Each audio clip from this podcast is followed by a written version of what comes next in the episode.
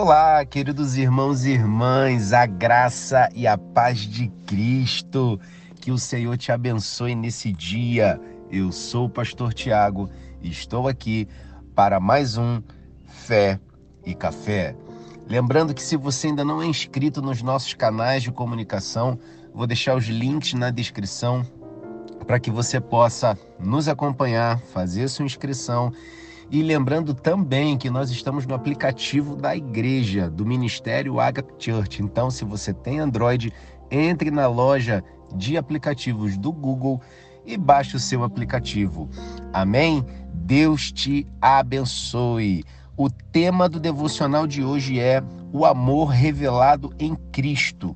E a passagem está no Evangelho de João, capítulo 3, versículo de número 16, que diz, abre aspas, porque Deus amou o mundo de tal maneira que deu seu Filho unigênito para todo aquele que nele crê não pereça, mas tenha a vida eterna. Fecha aspas. Amados, neste versículo icônico, encontramos a essência do amor de Deus manifestada na oferta de seu Filho Jesus Cristo.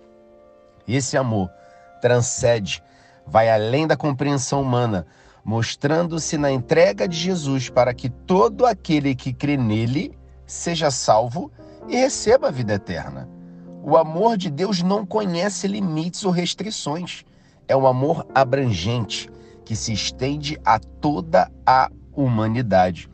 Ele não apenas demonstra o seu amor, mas oferece um caminho para a redenção e a vida eterna por meio da fé em seu Filho. E isso é extraordinário. Glória a Deus, glória a Deus. Amados, gostaria de te pedir que fechasse os seus olhos nesse momento, curvasse sua cabeça, para que juntos pudéssemos orar ao Senhor. Feche seus olhos. Senhor, te agradecemos pelo amor insondável que nos oferece através de Jesus Cristo. Ajuda-nos a compreender profundamente esse amor e a viver de acordo com essa verdade, compartilhando com os outros ao nosso redor. Cremos nisso em nome de Jesus. Amém e amém. Glória a Deus, amados.